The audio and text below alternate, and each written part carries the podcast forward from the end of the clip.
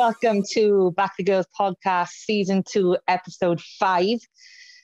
We've been riding on a wave of optimism up until this episode, and I have to warn you in advance, Laurie and I do have a few moments where we possibly come crashing down to earth, thanks mainly to a whole bunch of your questions and comments that have come in.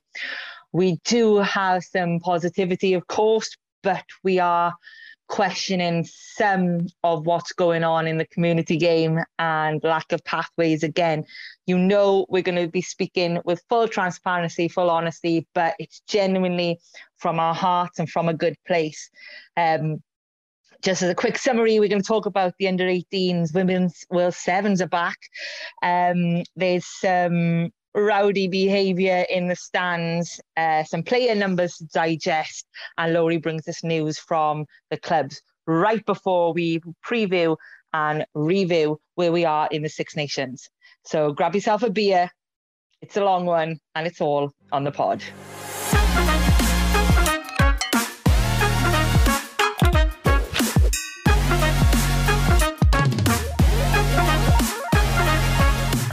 Hello. Hello. oh my gosh, I've missed you. I know, sorry. I feel like the weeks are coming thick and coming around thick and fast though. It is, isn't it? All of a sudden we're like, okay, that's done, that's live, and then okay, let's pick a date for the next one. Like, yeah. Christ. yeah. But um we just had a week off, which is nice. Yeah, I would think I was rolling on about 23 minutes sleep last week, so I just needed a break. Partying with him? Yeah, took him out for his first night out. Drunk me under the table. So, did you have a happy Easter? Oh yeah, we had the annual Harris Easter hunt. Yeah, yeah. Physical. Yeah. Physical. Yeah. Well, to be honest, I tamed back this year because I thought I'll be a responsible parent, whatever. But up and ahead of me, my 36 year old brother and 30 year old sister were full on having a wrestle in the middle of the yard, trying to get over the gate to get over to the chickens hut first. So, yeah. Oh, That's yeah, it's uh, full on. My mother does a full on farm orienteering quiz. Find and collect. and the chicken coop is where all the good stuff is, is it? Oh, well, it was dotted all around in the sheep shed, in the cow shed. Yeah, it's fun. Okay, like, listeners, we all know where we're going. And all the adults just go for it, you know? Yeah, we all know where we're going next Easter. Oh, yeah, she'd love it. We had signs. cool. I had a very quiet weekend, which is nice family orientated as well, but like no fighting. It's just a lot of lot of love, a lot of laughter, a lot of chocolate. And you're making up for it now because I can see a bottle of beer behind you. Do you know what? When I saw the agenda just now, I thought I'm opening a beer because like we we kind of plan what we're going to talk about, but we, we don't talk about what each other's going to say, do we? So I have no idea what you're going to say to these questions and comments and news and stuff. But I can pretty much assume that we're going to be on the same wavelength. So I, I looked today and I grabbed a beer because I thought, oh, it's uh, it's going to be one of those comments again. Like, why is Gemma Haller so negative about the women's game? It's going to be round, however round you're in now, it'll be ding, ding, ding. yeah, so we have got loads, loads to talk about. Um, we've still got the Six Nations to review as well because we haven't chatted since the England game, but we'll do that later before we get on to the Six Nations. Let's kind of been a busy. Is it two weeks since our episode? Yeah, it's been a yeah. busy two weeks in terms of news and topics and questions and comments coming flying in thick and fast. So, where do you want to start? Anywhere in particular? I can see all them notes in front of you. Yeah. Um, well, you roll us in, and then I'll get going. Let, should we maybe sandwich it? Should we maybe start with something really good, really exciting? Let's start with the under 18s review. Oh, yeah, absolutely. Yeah. So, uh, as all our listeners will know, there was the under 18s uh, Six Nations tournament. And uh, I didn't realize at first that the tournament was structured kind of two tier. And Wales yeah. were in A and B. I shouldn't say two tier. It was A and B. Wales were in like tier B, but uh, we couldn't be there because it was up in Scotland. But we did have our guy on the ground. Mickey Dixon was up there. Maya played for uh, Penrith Falcons. That's yeah? right. Yeah. Yeah. yeah. That's it up. Outside off. Yeah. Um, and it's worth following Mickey Dixon because he shows all the footage of the effort that Maya puts in there, the extra kicking sessions she does, training drills and things like that. So uh, shout out to Mickey for his support, obviously. But let's let's hear from the man himself about how the Six Nations historic, he put in the title, historic girls under 18 Six Nations went. So from a Welsh perspective, uh, we won all three games, scoring some lovely tries and only conceding two tries all tournament. Game one, they were very dominant over Scotland, which set the tone for the rest of the games. Game two was a very physical game against Italy, and Wales bossing territory again, but despite loss of possession, found it difficult to build sustained pressure because the Italian scrum was dominant. Italy have always had a solid scrum, haven't they? Yeah, yeah. always. Um, Even in the men's game. Yeah, so game three was really tough and competitive, with Wales again struggling in the scrum against the Irish. However, the ability of the Welsh girls to put the ball and use the pace out was the difference between the two sides. Wales had to defend for long periods in the game and showed real team spirit to get through some difficult periods without conceding points. Overall, three fantastic wins, and the girls have developed loads over such a short time. Girls really enjoyed the experience, and credit must go to Bird and the rest of the coaching team for creating an environment which enables our girls to thrive. Yeah, and I think we second that, right? So, oh yeah, absolutely. It's just nice to see them. Well, one that is happening that we have an under 18s team, and mm. they've actually had some game time, and they've taken some real positives out of it. Not many teams can say that they've gone unbeaten in their first tournament, isn't it? I know, right? So that's the three games they played. Um, Scotland, Ireland, Italy. So they didn't get to play England and France, which, yeah. as you would, anticipate or, or guess, that they, they're pretty much the two best teams, right?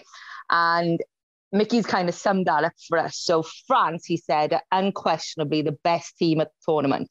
The demolition of England was a joy to watch. oh. you know, he's on the fence there. Tell us how you really feel, Mick. Uh. They've set the standard for everyone else to strive. They have been together as a squad for a considerable time, and it shows. They look like they've been playing together for years. Played three and won three. So France are the pinnacle. Such a shame we didn't get to play them, right? Yeah, because it would have given us like an opportunity to see where we actually measure up against what where he thinks is the best in the world at the moment. Yeah. And these are the teams we're playing against though, isn't it? These are the teams we should be striving to beat at every yeah. level, right? And that means we've got massive ground to make up for sure. But I know it's it's good to win three from three. Yeah. But we didn't play the best.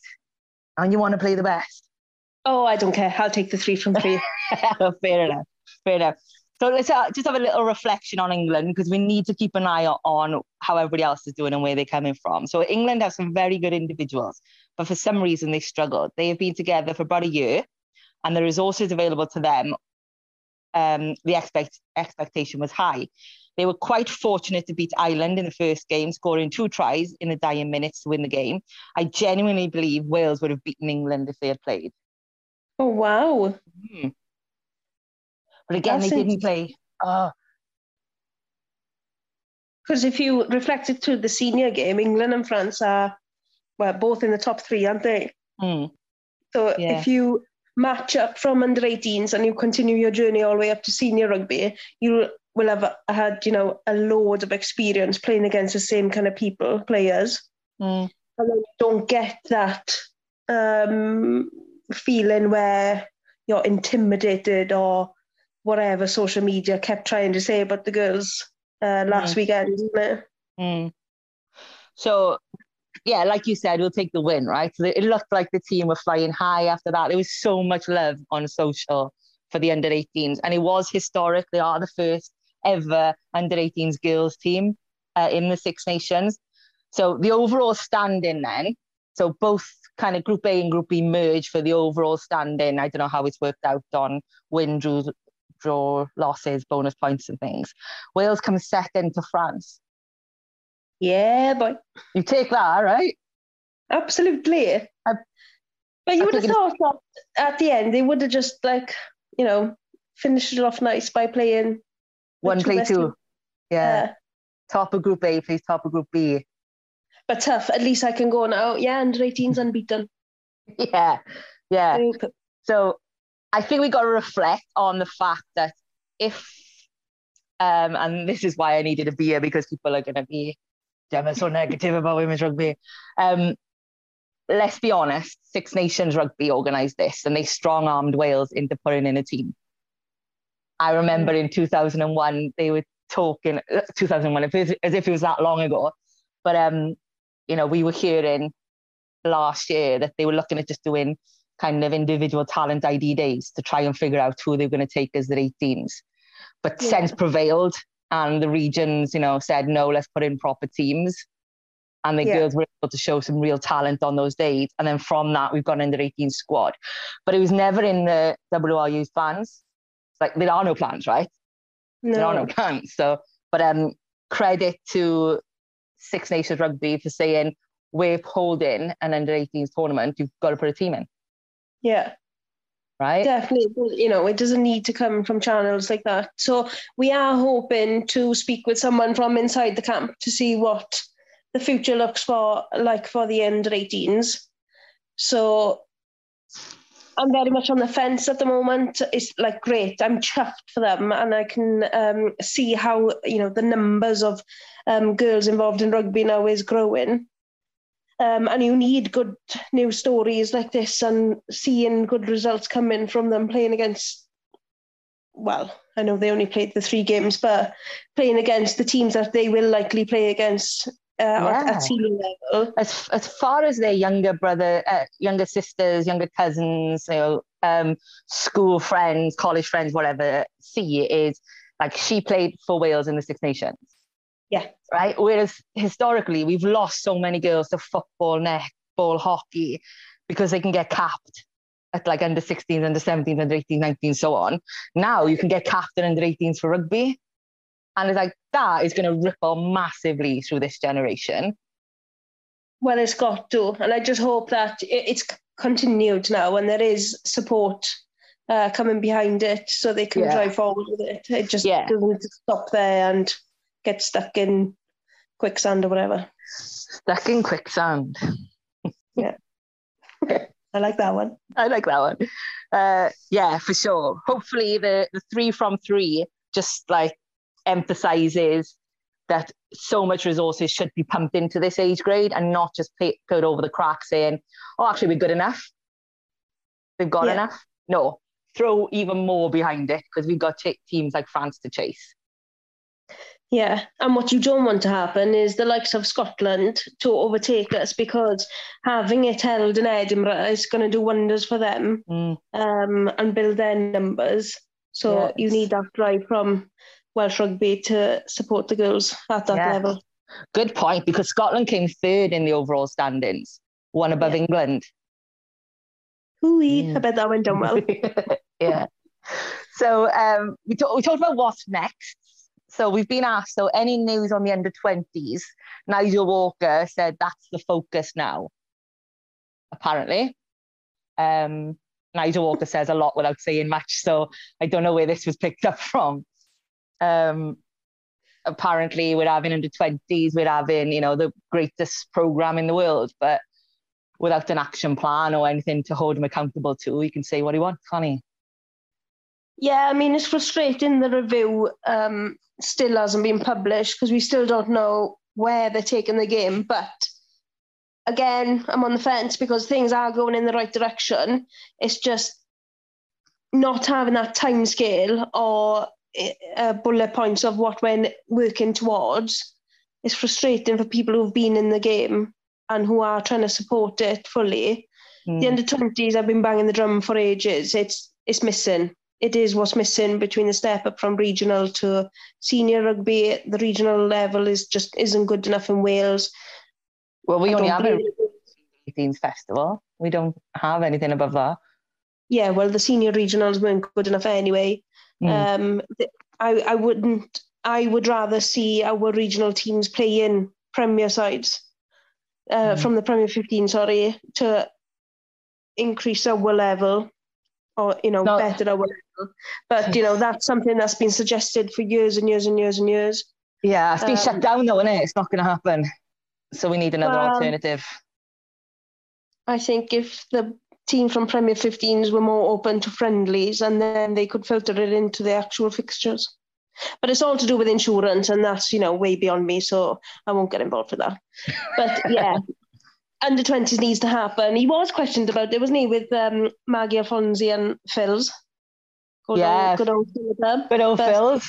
It was answered but not answered, so I don't really Oh, he's know. a he's a classic politician, he? he just says the same stuff in different ways all the time. On his way out. Say it again. He may have a job now. Boris looks as if he's on on his way out. but no, it it has to happen. So if if you know if things are progressing as well as they are for the seniors and 18s, then it's just a natural step in my eyes. Has to absolutely. So, um, any news was the question? No, we'll probably be the last to know. Um, we'll find out when everybody else finds out. um, yeah. And you know, open invite as always to Nigel Walker to come on and tell us very clearly how um, we're going to become the best women's program in the world and and how and when the under 20s will be formed. Absolutely open invite. Send the Zoom link out right now the only thing these girls need, and this is from the seniors down, is investment and time. Those two have to get together. If you have a coach only stays for a year and then jumps ship and moves on to better opportunity, as it's happened year after year after year after year, or disappearing from the setup completely, unbeknown to anyone as to why, Laurie, you just segued into the next question perfectly. Yes, it's it's almost as if I knew what was on the agenda. so, question come in: um, Is it true Ioan's going back to under twenties? Um, we don't know any different to what's been published, but we know there's been talking, and we know there's rumours, and we've heard pretty much what the whole of Welsh rugby have heard, but just hasn't gone to print. Um, I think there's there's all kind of reasonable um, truth to it. I don't know if you agree. We haven't spoke about this, Lo. So, I mean, it's just from past experience. It's it's commonly known that a lot of people have used the women's team as a stepping stone to develop their own personal CVs or whatever. But mm. Oh, I don't know. I'm fully invested in Ioan, and Me I want too. him to well, and I want them to drive the women's game. But like, it all depends how he feels personally. Mm. I'll be pissed off though if I'm allowed to say that because yeah. I think and you know the, the girls are fully invested themselves now into this new culture and whatever. Which is very frustrating if they've got to start all over again, and then we hear the same old cliches of "this is the best setup we've ever been involved in," yeah, and all that. Which is absolutely why they need to throw a check at Ioan and say, "Take us through not this World Cup, but let's sign you up for the next World Cup." Because what coaches need is job security, right? At the end of the day, this guy's got family mortgage bills to pay. He yeah. thinks he's contracted to the World Cup. He's effectively out of the job in six months, right? Yeah. He never applied for the job in the first place. He was given it. Mm. And if I'm, if what I'm hearing is right from that week when he was announced as the women's coach, it was he was on his way to 20s training and he was told, actually, you're going with the women now. And yeah. like the difference was like that was on a Wednesday and he started with the women on Saturday or something. Right. So you know, it was given to him. It was, wasn't part of his plan by all accounts. And now he's in mm. the job, he's doing well. Any sense of anybody that runs an organization that sees success and wants to breed and build on that success would say Let's give him job security. Let's give him a strategy to underpin all the work he can do. And let's give him job security and um, pretty much a blank page for the next four years. Go. Go build yeah. something, Ioan, and we'll throw everything behind you. It, it's it's more than just money though. He's got the trust of the girls now as well. He's developing younger players. There are some coming through. He's not testing the team out as much as I'd like to see individually, but you know, he's definitely got the backing as well of supporters. Look at the crowd numbers. They're mm. growing, they're doubling, if not tripling. And it's just something that just keep riding it, isn't it? As if, because, well, look at New Zealand. After their review mm. was published, isn't it? The, the coach has stepped down now. Yeah. You, girl... Do you know who's there? Uh. Who's it? Smith and Graham Henry, the two All wow. Black kind of taking the helm now. So, and they've just come off a brand new, um, like, if, you've got quality coaches like that wanting to put their names next to a women's team, why is it such a grey area for Welsh women's rugby? Why do people only do it to progress themselves further? I would rather be a Six Nations winning coach, World Cup winning coach with the women's than placing fifth or sixth with the under 20s or going back to club rugby in championship level or whatever. Oh, Lowe's, spot on. If only, if only two former World Cup multiple Six Nations winning coaches had applied for the WRU um, and actually got the job rather than it going sideways to somebody that never applied to it. Uh, yeah, there's a whole bunch of politics behind it. I'm absolutely certain, but we are we are where we are, and for Ioan, it's a case probably of there's no strategy in place. Um, nobody knows what's happening with the contracts in, in six months' time. Um, yeah. He's got no job security. There's no vision for the future other than we're going to make the best program in the world. And honestly, if I hear that again, I'm going to open another bottle and I'll be drinking all the way through the rest of the Six Nations. Um, so that's the drink- habit. that's our, that's our drink Six Nations drinking game. Every time uh, he pops up on the telly, drink, and every time he says world class women's program, drink. Um, I mean, I'm behind it. Let's do it. Let's go for it. But the thing is, he's got to keep these personnel in, in place for longer than six months, and they've yeah. got to get results. And how?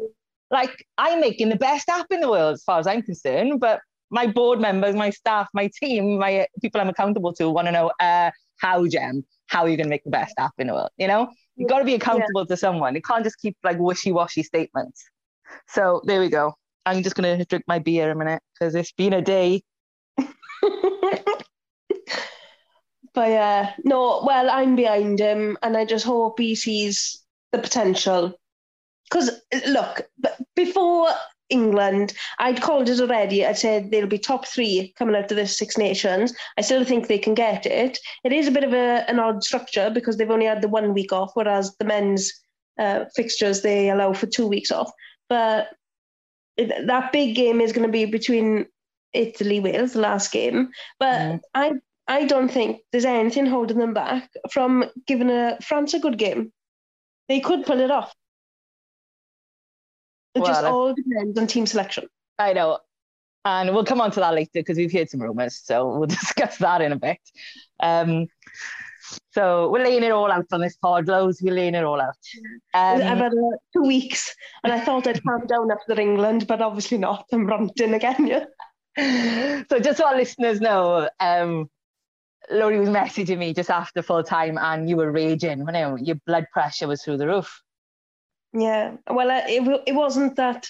I mean, England are world class, but I oh, didn't think they yeah. played particularly well in the first half.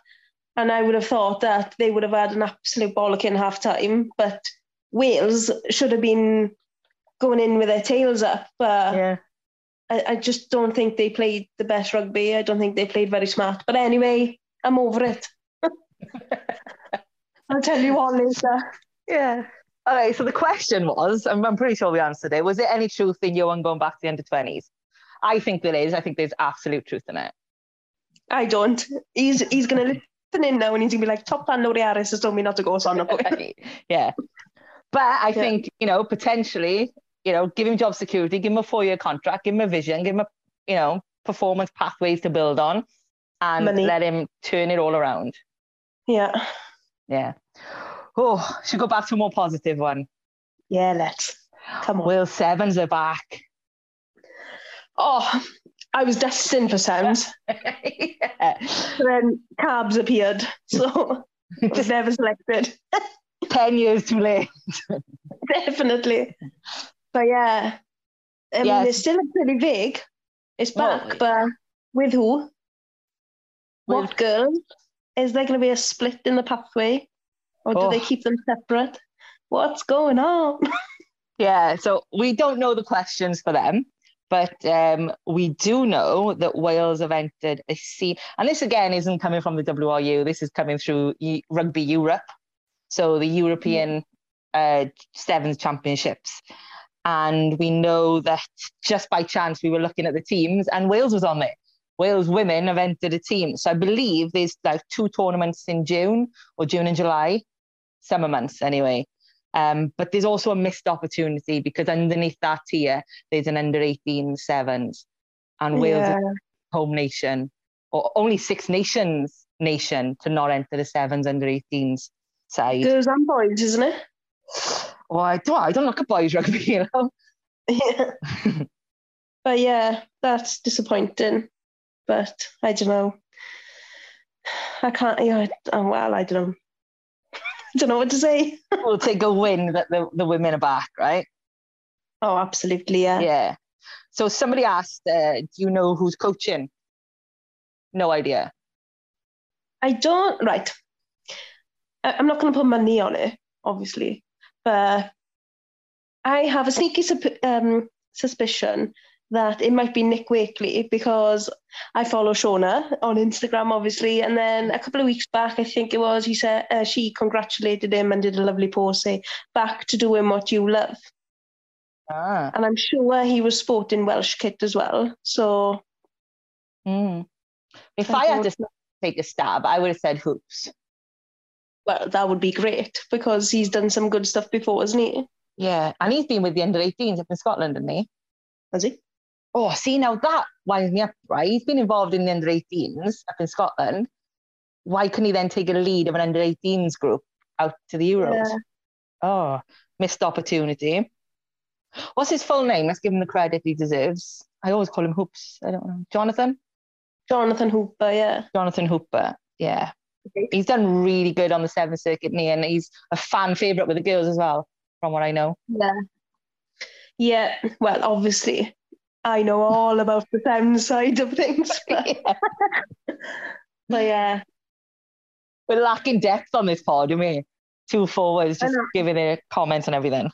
if only we had a, like a Welsh sevens captain on, that would have been good, wouldn't it? Would have been good. if only she wasn't, you know, headhunted by another more important podcast.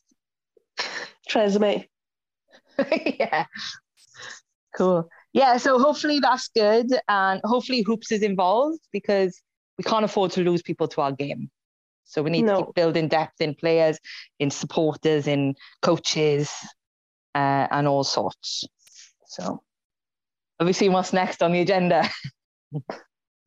okay. Come on, let's just get it over with. Let's get it done with. So um, we had a, a message say, "Did you hear about the parents misbehaving at the England game?" And, and I had, I'd heard by the pretty much ten minutes after full time, somebody was on the phone to me. Uh, so give some context for those. Loads of people already know. Let's be honest, but we'll give some context for those a little bit out of the loop.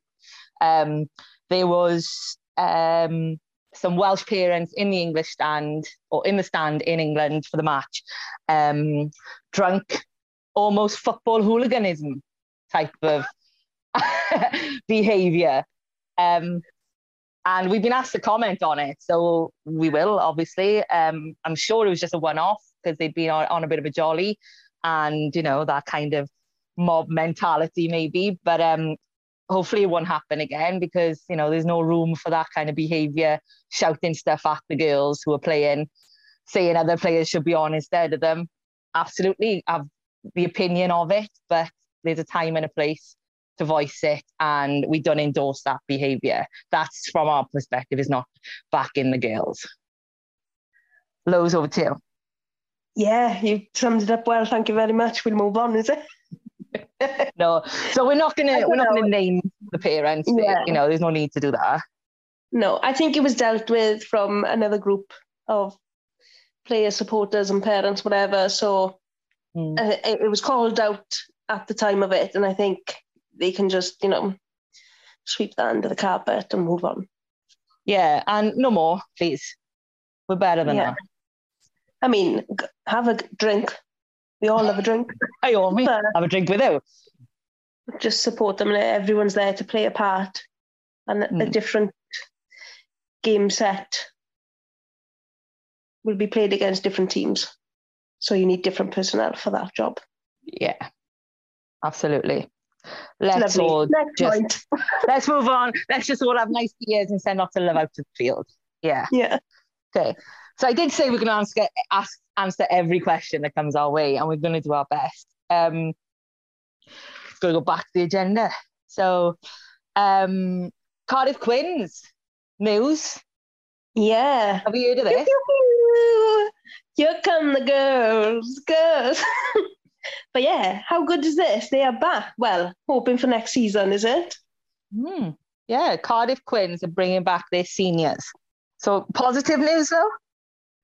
Well, I think so because back to when I was coming into senior rugby, I was with Neath then. Cardiff Quins was the team to beat at that time, Hmm. and they Yeah. had banging sausage and chips after. So they, they put up this team photo, didn't they, on Twitter? And they said, uh, 15 years ago, we won this cup. And I was like, oh, I was playing with Pontyclun against them and we got hammered. Um, and I was like, oh, wow, that team is phenomenal. It's, it's got so many internationals in it. It's kind of like Yeah. the, the, progressive team for you come out of UWIC, as it was known then, and you kind of Yeah. went naturally went into Cardiff Quins. So many internationals. But then obviously, for those who are not familiar with the story, um, the, a few years past this now, the team up and left and went to Llandaff North. Yeah. Um, I, I don't, I can't remember the reason why that, that happened years ago. Um, so there hasn't been a senior team at, at Cardiff Quins. So initially, I think everyone goes, "Woo, another senior team." Then, then I stopped and then I thought about it, right? Yeah. because for me, and I love Owen and what he's done at the Quins, and I got nothing but respect for him. Like, there's no doubt that the Quins girls teams are formidable and so so strong, the strongest like girls age grade in Wales, without doubt. But there's already four, and I know this is going to go down like a lead balloon, and I, I don't. I'm looking at it objectively, right? Looking like top down on this now. I know that everybody wants to play for their badge and the team that that they love, right? I, I get that, but there's no evidence or data to suggest that Cardiff can sustain another senior team. Hmm. These girls would naturally feed um, Llandaff, Whitchurch, um, Cymru Cymraeg. What's that team Carol James coaches? Club Rugby Cymru Cymraeg, something That's, like that. Yeah, that's it. Um, was struggling for numbers. You know, I, I remember seeing that they only had, they're lucky to get 17 on some match days. Um, and then old Yeah. Penarthians as well. Um, Yeah. So unless Owen can create an environment where all those underage are going to stay at Cardiff Quins, bear in mind then they are not feeding the local kind of ecosystem that's already in place. So those girls Yeah. are those clubs are going to rely on finding talent elsewhere. Um, and I know that's not Owen's responsibility. I know that, but I just can't see the numbers being there. So absolutely, Quins deserve a senior team for all the work they've done. But looking top down and objectively about it, it's just the numbers are just not there to field five Cardiff teams. Yeah. Well, yeah, I see what you mean. I hadn't really looked at it from that angle because I was just excited to see the blue and purple uh, kit back, you know? Yeah, yeah, I don't know. Um, it'll be interesting. It'll be interesting to see if if it actually hits the ground yeah. running. Because The way I it's look at it is, you know, when you've got primaries that feed into a secondary school, yeah, you know, I use a role in now because with another analogy, right? So we need more primaries than we're feeding into like a secondary school, a strong secondary school. That's going to happen in rugby as well. We need more of these age grades feeding in to make senior rugby strong. So in senior rugby, you need about 40 players because girls are going to go off to uni, girls are going to go and get uh, partners, have babies, have careers, and the drop off into senior rugby oh, is massive.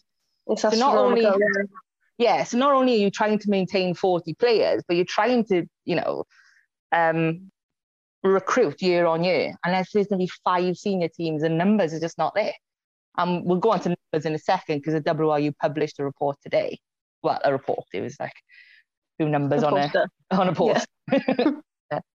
But um, yeah, I'm I'm really sorry, Cardiff Quins, and I, I love the work you do. But um, for me, I just I want to be I want to be proved wrong. Absolutely, that's probably what it is, wrong. though. That's probably what it is, though, isn't it? That they're the ones developing these young girls, and then they hit 18, and then they don't come back to support the club. Then it's they go out and find these other teams that are set up already. But but what's wrong with that? Everyone's got to play their part in in the game. Why can't that? Why can't that not be their part? Their part is to find, nurture young talent, and then put them into these Premiership or Division One sides. Because what happens at eighteen? What drinking. Yeah, so that's how you get back to support your club. Put it back in revenue. the money. okay, yeah, it's a good point. It's a good point. But um, um, on that note, Cardiff Quins are in the final coming up. I, I believe it's next weekend um, at the Principality Stadium. So yeah, Sunday following the final game. Sunday, we know someone very special is a referee. Jennifer Treacle Davis will be there. So um, if you can get up there and support, because it should be a good day rugby, shouldn't it? Oh, especially we've uh, punked Italy. Mm. It's like a full weekender of joy. Yeah. Yeah. Yeah. So yeah, so best of luck for Cardiff Quins going into that final. And I know they were looking for teams to play because they haven't played in a long time. So if there's any teams out there that can play Cardiff Quins, um, by all means reach out to the club and, and get some games going. So why do you keep smirking at me? Don't know. You're just funny. Have you had a day? Oh, it's been horrific. well, back I won't work go into it. I might get the sack. yeah. So many people listen to this pod. yeah. Okay. Oh, we're flying through the agenda. Fair play. Okay. We mentioned it earlier. Player numbers are out. Do you want to tell our, our listeners what's going on there? I mean, there's been some growth. and it probably does look spectacular to the people in suits in the WRU. But I don't know. I, I, let's not be naive about it. COVID's obviously played a part in where the game could be. Um, but you're looking at about a thousand increase, aren't you? Year on year, is it? Well, it dipped a bit after 2019. Well, yeah. Yeah. And anybody that's working with data knows not to include uh, the COVID years because it just it's an anomaly. Yeah, it's like a non anomaly. What I just say it? An anomaly. Yeah, that would. yeah, it's the anomaly. I can't remember the word. Anomaly. Anomaly. Anomaly. Anomaly. That's it. Yeah. yeah. So um yeah, so the figures went out, and you think, oh great, but what is this in reference to? Um, so, so you know me, loads I went digging straight away, and the last the last set of data I could find that could show any kind of valuable context because data is important, right? You need more than one data set when you're making any kind of decision. Um, yeah. Because numbers are just numbers on a page otherwise. Um, so I took a look and in 2014, there were 1,545 registered female players, senior players, 1545. And now, today, we're celebrating 1514. So that's the drop, mm. right? Regardless of what's happened over the anomaly, I have to practice that word, of the last COVID years, right? Let's give you some context. Let's go far back enough So we got something to really compare it to. Last set of data yeah. was 2014, and we're at a net loss of players. Yeah. Right. So for me, straight away, it's like, well, what does that what does that show? Like who's who's responsible for this data? What are we measuring? In percentage of gross, that's a loss. I'm sure our hmm. target isn't a loss. So what is our actual target year on year? What do we want to be achieving? Who's accountable for this data? Who, which board within the WRU scrutinizes this data and says, actually, we've missed the target year. What are we going to do better next year? What are we like? None of that happens. So the fact they put out a post saying, oh, you know, it's gone up this, this, actually, it's, it's irrelevant. What's our target is what's important. Yeah. And what are we comparing this data to? To show. Um, yeah. It's just like you've got to put it into context as well. 2014 context, context. Oh, it's struggling we should get a dictionary, maybe, should we? Anyway, 2014 was the World Cup year. This year is a World Cup year when you would expect the height of it, the height of participation to be at its in most, isn't it? So, like you said, what is the target? What are we trying to achieve? That's brilliant data reference, Laurie. Well done. Yeah. Yeah.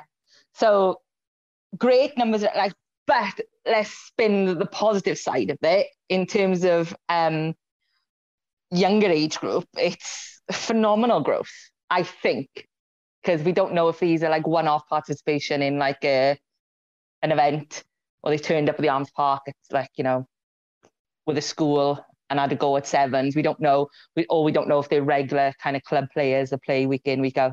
We don't know. They just and whether they've been considered at school level, uh, regional, and club. So there's three counts for one person. Yeah. Yeah, so as always, you've got to take data with a pinch of, pinch of salt. But um, there's no denying, even if it is just like a one off participation, like that is huge as well. So um, it's been a massive jump in there. We mentioned how good that day they had in the Principality, and they had 3,000, is it, odd girls there. So yeah, it's brilliant. Yeah. So in reference to that, it's gone up from in the same time frame from 2014, it's gone up from 2099 to yeah. 5,686. And possibly 3,000 of them were at the tournament at that festival day. Was it 3,000 or 1,500? Or 1,300? there was three in somewhere, was it? I don't know. Nigel, tell me. But there we go. Yeah, it's like phenomenal growth or participation or touch points. Like touch points, probably a good thing. They've they've this sounds a bit wrong, but they've touched five thousand girls, five and a half thousand girls, um, with rugby, right in the last season.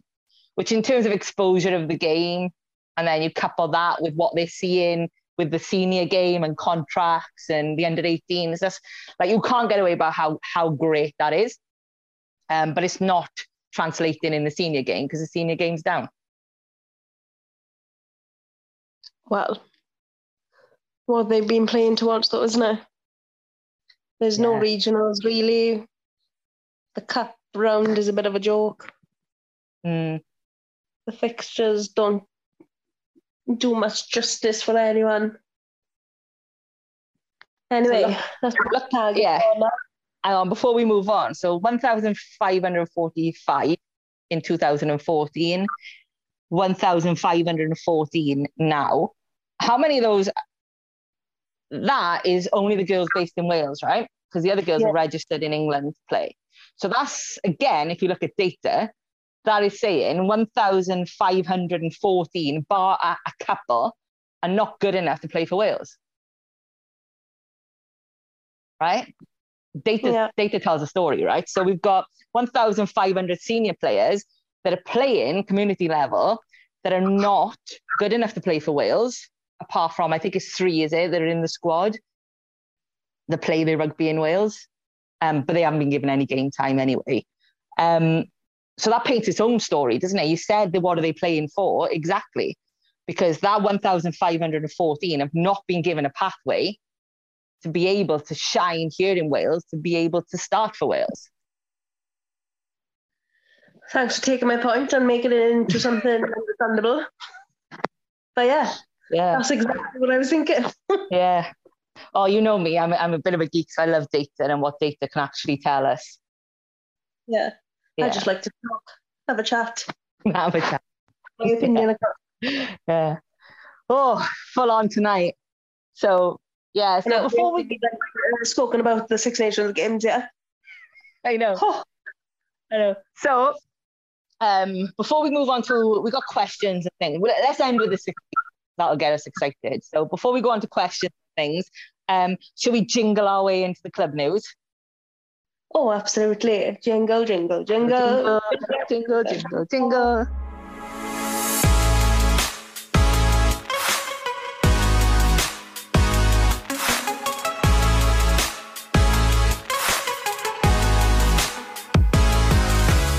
So yeah, obviously we've got two weeks to review, really, haven't we? But there are a lot of results, so I won't, you know, give them all because it does sound a little. Here's another word for you: monotonous. Is that a word? Is that Yeah. one? Yeah. So you know, I have gone to my well-trusted source of all Sports Wales, um, and they've listed them all, and they're just like they're a great output, aren't they? Should we give them the credit they do? Yeah. my gosh, so I'm sure people on social that All Sports Wales like publish really responsive. As soon as the game's played, bam, it's up. And that's all done voluntary. And they are the go-to source, whereas nobody is using the WRU website, which is probably costing them thousand pounds a month, thousands of pounds a month. And they got some like communications digital like website management guy um, who must be just sat on his hands. I don't know what he's doing.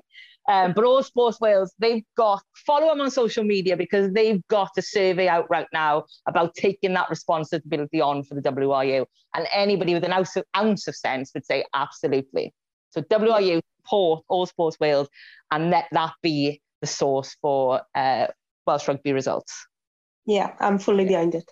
Mm. So yeah, go there to find all the results. But there's a couple there that I will mention because there's a bit of a story, good and bad. So we may be able to discuss it depending on time. Um, so if we go back um, two weeks ago, West Swansea Hawks beat Witchers 48-10, but that was West Swansea's Haw- West Swansea Hawks' last game at Gorseinon. So um, a few of the girls put uh, a post up to say uh, thanks to Gorseinon for all their support across the years, but they will be moving on. I don't actually know what will be their new venue, but it was nice that they paid tribute to Gorseinon because it has been a great support hub for them and it has developed the girls' uh, game a lot uh, from what I can see. So it's because these hubs are voluntary and A, so I'm, you know, is it just a case of they don't have the resource anymore to host them or?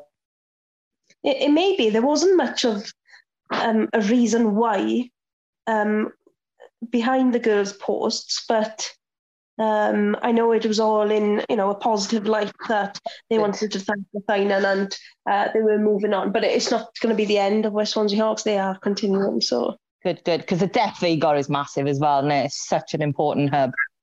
yeah, yeah. Well, they again were on the brink of uh, folding, but then they managed to recruit them. That so we well wish them all the best as well. Mm. So then um, I'm going to fast forward to last weekend, which was the only game played actually. It was uh, Dowlais versus Tumble. Tumble um, winning that one 15 to 10. But a shout out to one of the Tumble players, Louise Rhys James. She actually run, uh, well, did a mini triathlon before the game. Oh.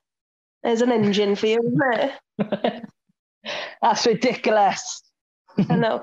Might be mad. There may be an ounce of madness in her, but Am I, am I right in guessing she's a back? she was a back. She's just converted to back row now. Engine. Yeah, so fair play. But, you know, I did say there's some good with the bad. So I'll go back to it. So unfortunately, um, one of the fixtures on the 10th of April, Pencoed versus Whitland, ended in some controversy. So um, it, Whitland were winning 17 0, uh, but the game was abandoned at 60 minutes due to um, hints of racism. on the pitch. So uh, the Whitland girls, in support of one of their players, decided enough was enough and decided to leave the pitch. Mm. So obviously, it's nothing that we support, and uh, fair play to the Whitland players for holding their stance on it and making sure that all these minute silence is that we do have before these international games don't aren't being happening in vain, and uh, we shouldn't forget about it on the community level either. Yeah, absolutely. Um, I was actually at that game. I watched the first half, and the first half was something like 55, nearly 60 minutes long because it was all like stopping and I couldn't work out why they were constantly talking to the ref.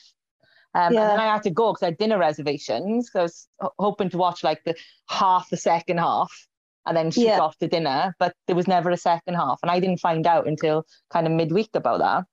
So, but it was a decent game until then. But yeah, obviously there's no there's no place for that in rugby or in life. No, yeah. all. So yeah, that's my news. Maybe I should have sandwiched that and ended up with me. So remember Louise Rees James? She ran a triathlon before the When was the yeah. last time you ran a triathlon? Hilarious. I run down the stairs. I walk to the fridge. yeah. I dive on the couch. Does it have to be your um, stereotypical triathlon? Of no, any three swim? movements is fine. Last time I ran, somebody shouted buffet was open. well, I it. did run, but it was only to chase some Easter egg, so that's what the concept is, is it? But yeah. yeah. All right, so let's jingle your way out of this. Uh, jingle, jingle, jingle, jingle, jingle, jingle.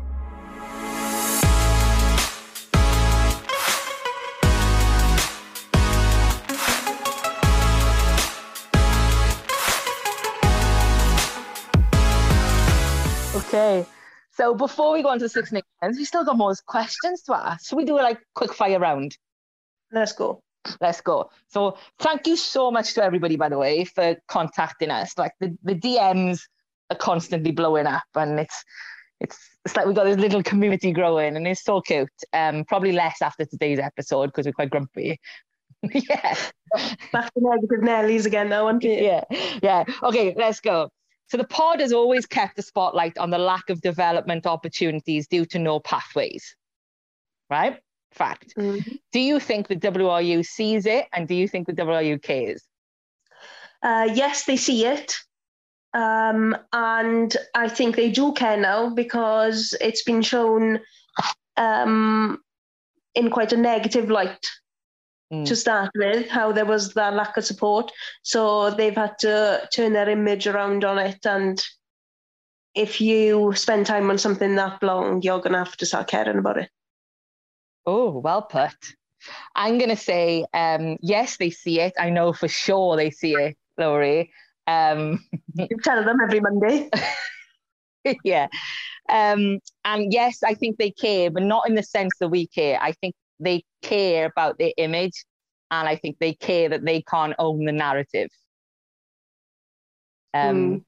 So from a, I think we're a pain for the marketing team. I think we're a pain for kind of, I would say strategic team, but there isn't one. Um, you know, when somebody's constantly highlighting how you're feeling, it's going to key you off. And yeah. So I think they care, but not how we care, which is a shame because we're all on the same team. Surely we all want Wales women to be better and Welsh rugby in general to be better. Absolutely. Okay. Sure. All right. So have you seen the news coming out of Ireland that they've lost like pretty much their whole back line to go on sevens duty? Yeah. We've had a good. So that's the news for everybody. But we've had a question related to it. What's your opinion on the Ireland squad changing significantly due to the 15th playing sevens? And there's a second part to this. What do you foresee happening if we can't keep players in one scheme over the other? So I think the question is, is that ever going to happen to Wales? Okay, so first part about the Irish situation, I am pissed because again they've gone through similar to what we did last year and they've had their review and you know it's been very negative they're still not receiving the support that they deserve um, and for them to just think, oh well, it's either one or the other, and not invest in it, still not invest in it, it pisses me off. Mm. Because Ireland is like could be on par with Wales for development, and it's as if they're just being dropped and not being supported by anyone around them, and they're just expected to play just just to play. Yeah, it shows disrespect to the, the championship for me. It's like, yeah, all right, Six Nations moved into this window, but it's still the pinnacle of the women's game, the Six Nations. Yeah. It's the annual showpiece. And it always peed me off when, you know, Welsh coaches would just give like, you know, n- you know, kind of nominal caps for people just to, oh, you've had to run out. We're not, you know, we're trying the Six Nations out for um, you know, combinations and stuff like that. No, no. This is the showpiece of the women's game, right? If you speak to yeah. Australian, Canadian, New Zealand rugby players, they would kill to play in the Six Nations. This is the pinnacle of our game, right? Obviously outside of a World Cup. Um, and it, it needs the the respect it deserves. Um, so I'm with you. It pisses me off as well, but it's all down to the lack of pathways and depth and support of the game.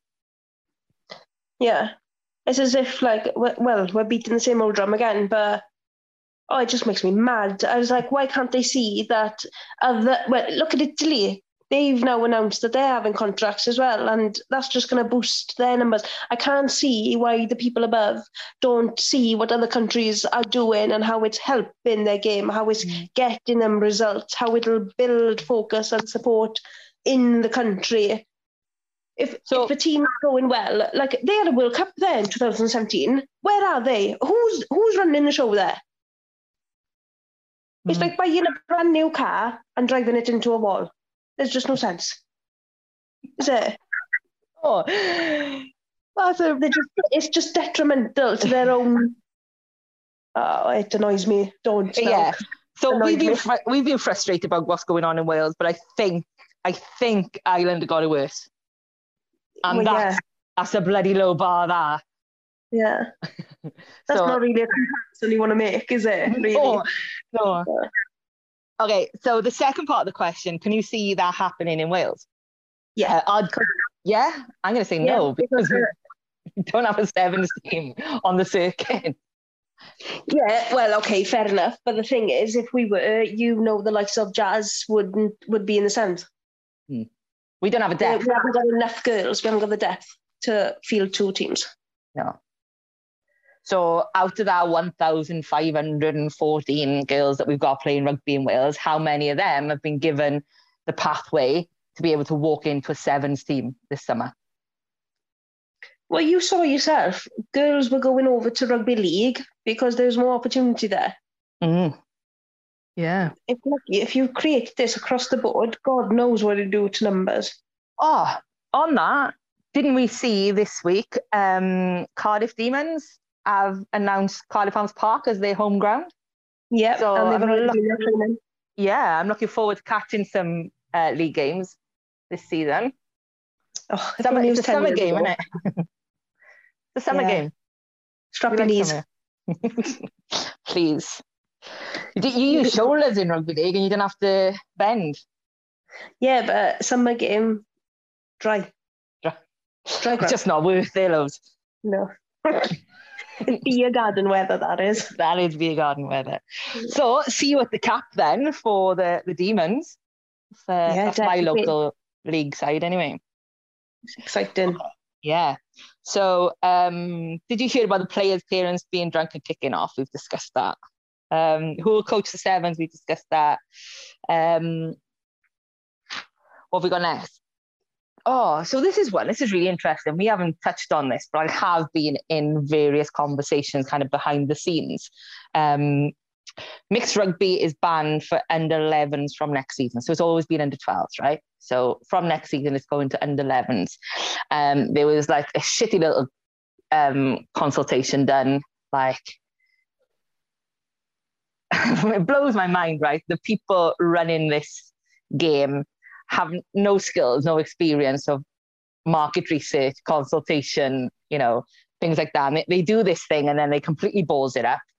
And it absolutely kicked off. And we had young girls crying because they thought they had another season of mixed rugby. These are girls that have been playing mixed rugby contact, right? A lot yeah. of con- uh, captaining their own mixed rugby teams, right? Yeah.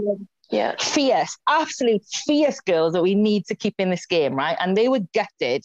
And um, I hope I'm not speaking out of, I'm not going to say any names or nothing, but there was, there was a young girl in Bridgend who could be phenomenal. Phenomenal, Manor. Yeah. Oh, God, oh, Lowe's is struggling. phenomenal. yeah. Uh, yeah, and incredibly physical, fast, like hand off, tackle anything comes her way. Um, and she, for her, she has to go to the hub, and she doesn't get that physicality, that level at the hub. Not yet. I'm sure when the hub develops further and they got more players and they can, you know, move some up to more physical uh, activities, training, games, etc. It'll be there, but it's not there yet. So this girl is going to leave now in the summer and miss out on a whole season, which she was anticipating playing. Um, and she was devastated. Her and her teammate, uh, and I spoke to her mum, and they were they were absolutely devastated. Just told by some decision by somebody up in Ivory Towers, gone. No, no, that's the end of your season. And it's yeah. so. So the schools have pushed back against it. Um, clubs have pushed back against it, and it looks like it's going. Um, the WRU are backtracking. So here's the question: I've gone off on one. Mixed rugby is banned from the 11s from next season. I heard a rumor they are backtracking. I've heard the same rumor. It's not so much a rumor. I've heard from people that that's what's happening. So, but now the right. WRU, well, probably. Anything.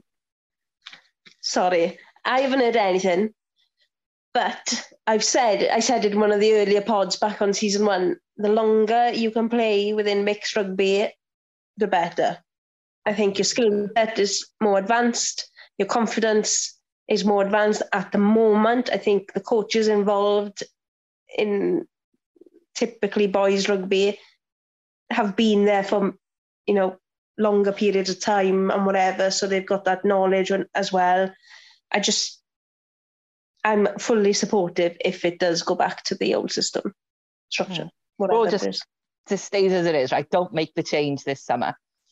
Um, now yeah. that we've advocated for it, though, you know, everybody rip it up. We're changing it. but I hope not, because it's the quality of the players that come through. So if these girls can have another season um, and then go into have another year closer to that, you know, that the higher age grade where they can be more physical, and yeah. have more physical girls to play against and with. These are potentially our, our next internationals. Yeah, definitely. Give them the highest quality of rugby we can offer. And the best opportunity, isn't it? Don't strip it of them.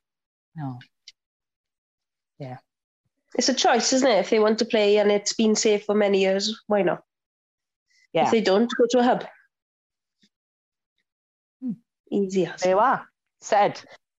Right we've got to go to Six Nations. Okay. Right. First of all, we both want to wish Abby Dow the best recovery, isn't it? Because unfortunately, after 20 minutes, broken tib and fib. Oh, apparently.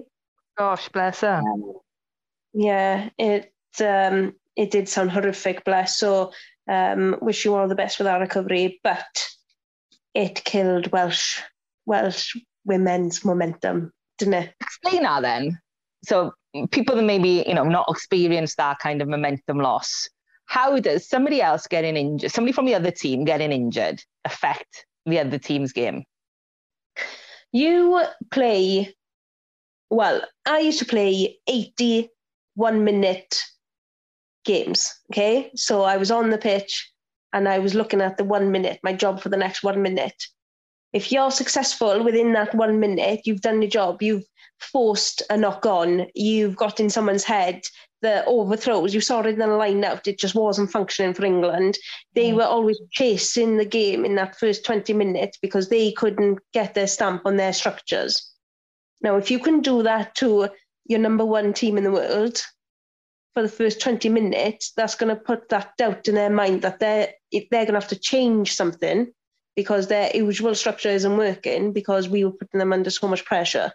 And I'm not saying we did anything big or flash or anything. We just fronted up, mm. in hmm. my opinion. The first two scrums, Gwenny Pyrs turned Sarah Bern inside out. after that, technical term. Yeah, yes, it is. Yeah, all the coaching staff know this. but you know, little wins like that, if you can, to, to me, Sarah Bern is one of the best props in the world. If you can do that and get in her head, she's probably going to think of, I want to do that back to you now. And she might go away from what their scrum focus is. And that ah. could collapse the scrum, you know? Um, and another one would have been, I know, was much later in the in the game, but our lineout was functioning well, and that's how Kelsey scored off it. Mm. So if you keep building that momentum and getting in their heads as well as getting in, not getting in your own, I mean, you're you're always on the upper hand, aren't you? The referee starts swaying, perhaps mm. that um, through frustration, perhaps things stuff weren't happening to England. If Wales can keep, just keep their cool and keep that pressure on, that's how you build momentum. But after that long break, because it, it was huge, wasn't it? And you yeah. know, rightly so, you had to take care of that player. But I think England coped with it much better because they had that time to regroup and focus again. They would have had little messages come on from the sideline to say, well, probably what the hell is going on here? What are yeah. we doing? Let's mm. take it right back. Let's simplify things. Let's concentrate on exiting, perhaps. Let's get field position, territory, and all that. Whereas Wales were probably still on a high that they were putting England under pressure. And I assume, I can only assume, that mm. they thought they were just going to snap back into that. But England managed to control the game then far better from that point onward. Yeah.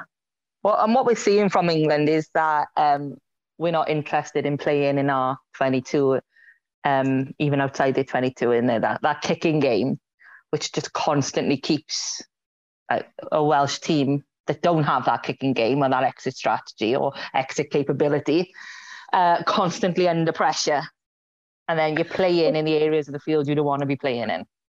What you have with England is four to five girls who can all exit and produce a substantial exit as well. Mm. You could probably count on the props to hoof it down. I bet Sarah Bern could do a brilliant 50 20. I wouldn't put it past her. I think she's bloody brilliant. But she doesn't need to. She can do that with ball in hand. I, I did have a bit like.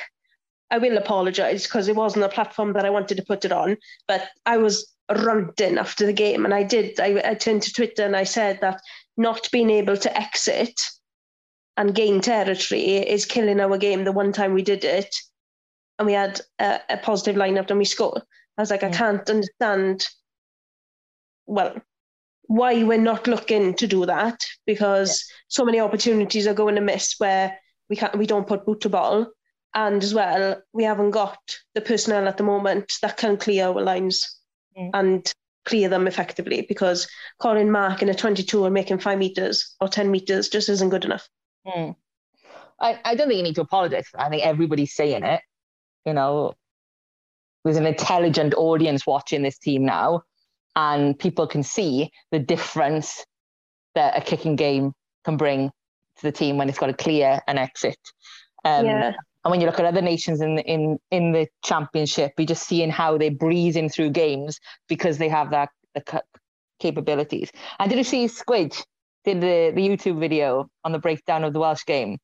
Uh, yeah, yeah, yeah. Yeah, so he called it out as well regarding the kicking game. And, you know, it's no disrespect to any single player. It's just, we just don't have that skill set, unfortunately. It's, it's just gone from the days now of where we hoof and hope as a last resort because we can't get out of a 22 or whatever. They need mm. to use it as a, a, tactical option. Yeah. And pin players down. So if you took that first 20 minutes and then all Wales did then for the, f- the rest of that first half was pin England back in their 5, 10, 22, it's oh. very hard then. You're, you're either going to have a game of air tennis or England are going to lose their heads, and then that's mm. when you pounce again. But mm. we just never took the opportunity. And then you see what England can do. You've got the likes of Emily Scarratt, who comes on and just breezes past everyone to score a 51st international try, and Mo Hunt, what a difference she made a scrum half. Mm. She just took the game plan, ripped it up, and said, "Right then, I'm bored of this mediocre um, uh, game now. I let let's up the level again." You've got to give a shout out to Lucy Packer though. Starting nine for England, Welsh. Oh, don't. Yeah. Went travelled with Wales to the Commonwealth 2018. Starting for England. Not good enough. We've lost a few, of me. Yeah. Um, and that's a whole other topic. So we won't go down that rabbit hole right now. Yeah.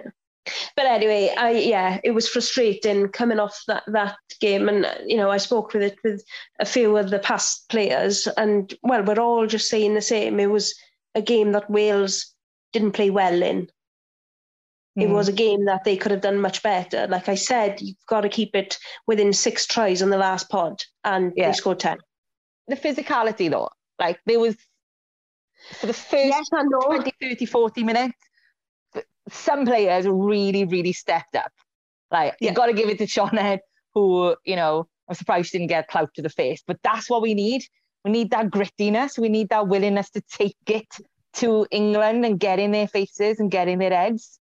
Yeah, I uh, did hear a conversation between her and Marlie Packer because they could be, you know, what similar thing. Then after the game, uh, they always have a chat together. They are good friends. Um, Marlie Packer said to Shorted, "Oh, you are just a le- le- what's the warning I do for a swear word?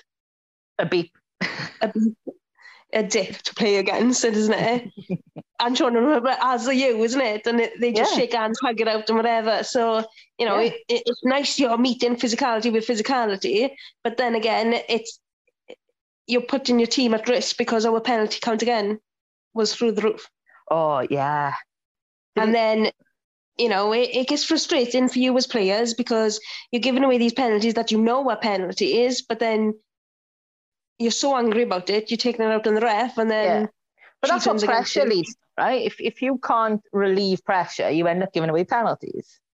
Yeah. You relieve pressure by a better game plan or better execution of a game plan, which will probably bring us on to what we want to see against France. But you know, for me, it's a personnel change, which I think we pretty much both know we're not going to get it. Um, yeah. let's see, with an eye on the World Cup and what she can do, give Lleucu a go. Is is what Well, I'm we've seen it week in, week out. She's banging these 50 22s out for fun Mm. against the likes of every single one of those English players. Mm, I don't get it. Give me a Yeah. job. I know what I'm saying. but anyway, we've got to move on to France we have. because there's an opportunity uh, to turn things around. You're coming against another very high placed team. I'm going to be realistic. I don't think we'll get the win, but it's got to be. It's going to be one hell of a different performance. It has to be because one is a home. It's, you know, uh, it is a late night kickoff. It's not something we typically do well with. I don't think in terms of preparation, but Friday Night Lights. It's going to be an exciting game. The personnel will change from a heavy defeat. He's either going to go right back to the team he started with, or we're going to see new faces in again. Well, not new faces. I think it'll be a similar 23, but people in different positions. Hmm. Um, So I'm I just, just wonder whether individual. The, the team isn't out. So it's Tuesday night. It's half past seven Tuesday night. The team still hasn't been released. It's probably coming out tomorrow. It's always after we've done the pod. Um, Yes.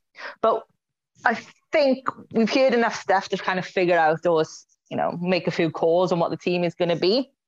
Um, Yeah. I think it's safe to say Snowy's starting at 10. And, you know, there's there's some rumor that Robyn's going to 12. So that gives us another kick-in option. In theory, um, we we still haven't seen that longevity in Robyn's kick. Um, if we were going to do that, I, me that suggests he's either he's looking at the kicking game, right? Because to take Kerin Lake out, then we're not going to send Robyn up. It's not gonna we're not gonna be punching a 12, are we? Well, I'd imagine he's got full confidence in the defence then, because Kerin is your Mm. defensive captain, if anything, isn't she? Yeah. So that suggests to me we've got two kickers on the field, so there's a potential kind of green light for that game plan, right? But then if we play a kicking game, then why do we not put Lleucu on? Yeah. I don't know. I'd love to just see what they're like in training, whether that plays a factor into it. Mm. Anyway, listen, Wales are, you- you're going to expect the typically the same 23 to come out again, Mm-hmm. but you've got to match them up individually. So who have you got? So Sansus, the scrum half for France, she has been ripping it up. She's Ah, on par with Antoine Dupont, is she? Yes. isn't she? She is outstanding. Um, and then you've got Caroline Drouin, outsider, who loves to knock him over as well. And she uses the variety of a kicking game. So we've got to be on our toes defensively as well. Yeah. And how that back three, they need to work a little bit better because that um, disgusting bounce that Rhona Lloyd capitalised off with Scotland, you don't want to see one of those again, do you? Oh, yeah. But then you've got, um, excuse me for pronunciation here as well, but is it Cyrielle Banet or Banet, Honey. the winger? I had, um, you know, French pronunciation practice Yeah. when I was in Toulouse, and I can tell you it's Banet. There we are. Thank you very much. See? And well, the one to watch for me, and I hope she's um, injury free, but Romane Ménager, the eight Oh, dude, it's eight. Come on. class. Yeah. I would absolutely love to see a head to head Sioned and Ménager. I don't think we're going to get it. Um, Yeah. But Ménager and Sioned, very kind of similar, but I think Sioned would have the edge physically. Sioned will build an element of aggression, the Ménager is too laid back to bring. But they're both Yeah. like world class, and they? Yeah, absolutely. They've got Yeah. some pretty special players in there, but you know, you can't take anything away from a French team, but they're travelling. So Mm. Mm. you've got that in locker. I just I hope Wales aren't putting too much pressure on that being the concept of them getting the upper hand. Mm. But another interesting fact about um, France is they're just tweaking right now. They've they've been able to do roughly like what um, between six and eight changes per game because that's the depth they've got. Yeah. Um, and they can move players around, rest players, bring in other combinations, but they're all at that. Any one of these players can start in a World Cup final. yeah. That's depth they've been uh, kind of building over the last few years. Um, It's not, yeah, just to add though as well, it's, it's that confidence between player, coaches, player, player as well. So if I know that the person next to me is capable of doing the job because they've had plenty of experience in that position as well, you're going to, as a unit and then as a team, going to perform so much better because the trust is there between players yeah, and the Sure. coaching staff. sure, yeah. And that collective have been together for so long now, and just steadily building depth that anybody can walk into that starting team. Um, another interesting thing about France is they score most of their tries um, between one and third phase, first and third Yeah. phase. So they are just like dangerous, right? dangerous, but if Wales can apply that pressure and force them to have to work for it, we've not really seen what they do in multiple phases. Mm. Well, we have seen they kick it away. They kick Yeah. it away. So we need to, you know, be aware of that and how then do we counter attack? Mm. Because all we've seen so far is a dummy and run, get turned over, or penalty. Yeah. We need So- to use the pitch better. It's a home ground. We need to know where to put the ball. Yes. And we need to get that whole crowd on our side because you know yourself when you go to France and play on a Friday night, it is the most hostile of environments. And France as a team feed off that. So this is a challenge to all of our listeners. There's so many of you. um, to pack out cap on Friday and to really bring the noise. I hope the WRU understand the environment effects. Um, Yeah. And we try and match that um, hostility of what France would supply for us when we're out there. And I mean, we, you're going to have we- the French supporters travelling as well. They'll know. Be there They'll be there. so- um, they quite often are there. When we were, we um, when we mirrored the men's Six Nations, like the traveling French who came for the men's game always came to the women's, didn't they? And we'd have that band in the crowd, like the band Yeah. stuff, didn't they? Um, Yeah. We got to bring that ourselves. We've got to make it hostile for France, and we've got to, you know, I, I don't like to do this, but we've got to celebrate their mistakes. We've got to, you know, cheer when things go wrong, and you know, really get into their heads because, you know, nobody else behave like let's let's get a crowd to be like Sioned, but not Yeah. like players' parents. Somewhere in the Yeah. middle. Yeah. Yeah. Yeah. Hostile but respectful. Yeah. Yeah.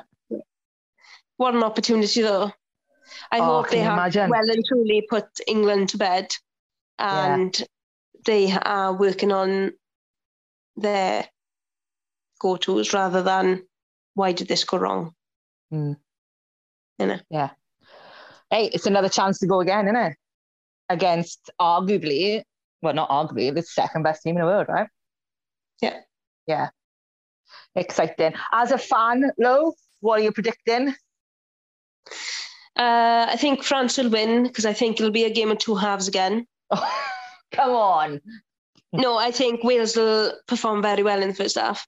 Um, I don't know. I don't. I, I, the discipline is escaping them a little bit now since the first game. It's just slipping every game, isn't it? So good in the Um, first game, wasn't it? Yeah, I I don't think it's going to be such a big margin like it was against England, and I think we'll get uh, two tries at least.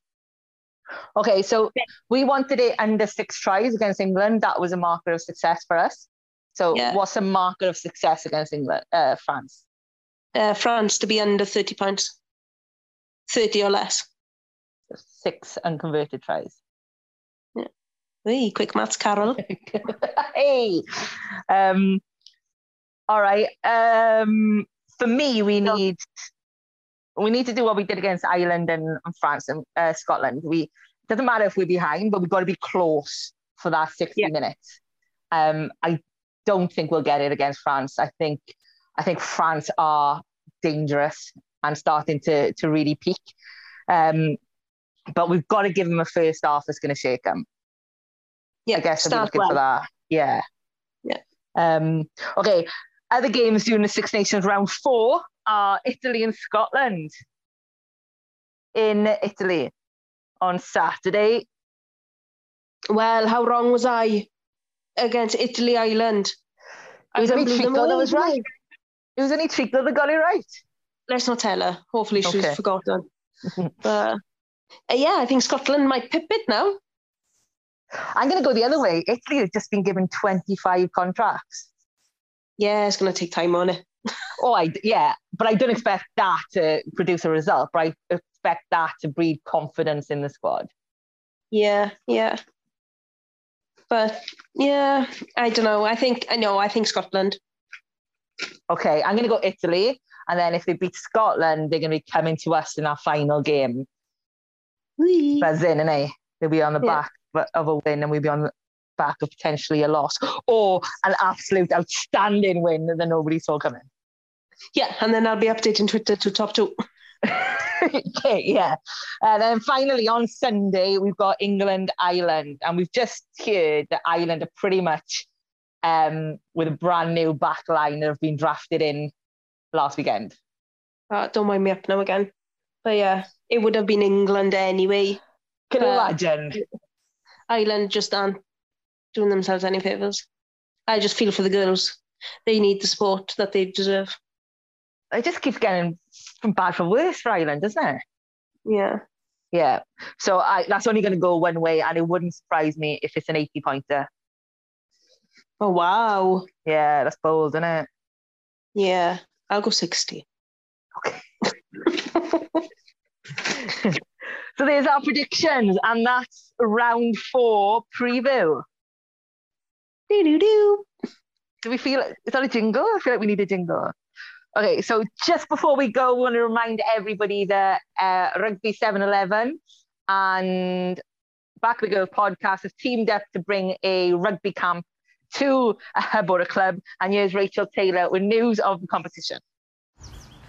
Yeah, so while we were out in Dublin, um, Hallett and myself had a great conversation around how hashtag Back the Girls Pod could get on board with supporting a Rugby 7 at 11 competition throughout this Women's Six Nations. So inspired by the Women's TikTok Six Nations, and especially after Wales's epic win over Ireland, we got to see Alisha Butchers have a little jig, a little a little celebration post match, but also because she won Player of the Match during that game and it got our brains ticking over and thought, what a great idea. So we thought if you send in to, to Rugby 711 your try scoring celebration, so think out of the box, be as creative as you like, and you get the famous words in, we want Rugby 711 at our club. Get that somewhere in your video. So we want Rugby 711 at our club in that video and get us tagged in. So get uh, hashtag back the girls in there get at Rugby 711 in there and you could have the opportunity to win this summer a chance for Rugby 711 to host a camp for your club or your team totally free of charge. So myself, Rachel Taylor and Jess Kavanagh will come down to your club wherever you are in Wales. We will get at Rugby 711 out on tour and you have a chance to win a free camp for your team or your club. So like I said, Get your try scoring celebrations in, inspired by Alisha Butchers off uh, the back of a Wales win versus Ireland. Get the famous words in. We won Rugby 711 at our club. Get tagging, get that video sent in to at Rugby 711, spelt the Welsh way, and ha- enter this opportunity for a competition. What a great prize this summer. And we'll announce the winner at the end of this Six Nations. Okay, and that is episode 2.5, all done for you, wrapped up from me and Gemma Hallett, Double T. Thank you so much for listening. Please continue to send in your questions and comments. We absolutely love to hear from you. And you know you've got one job, and that's get yourself down to Cardiff Arms Park Friday night lights. Let's go, Wales. Woo!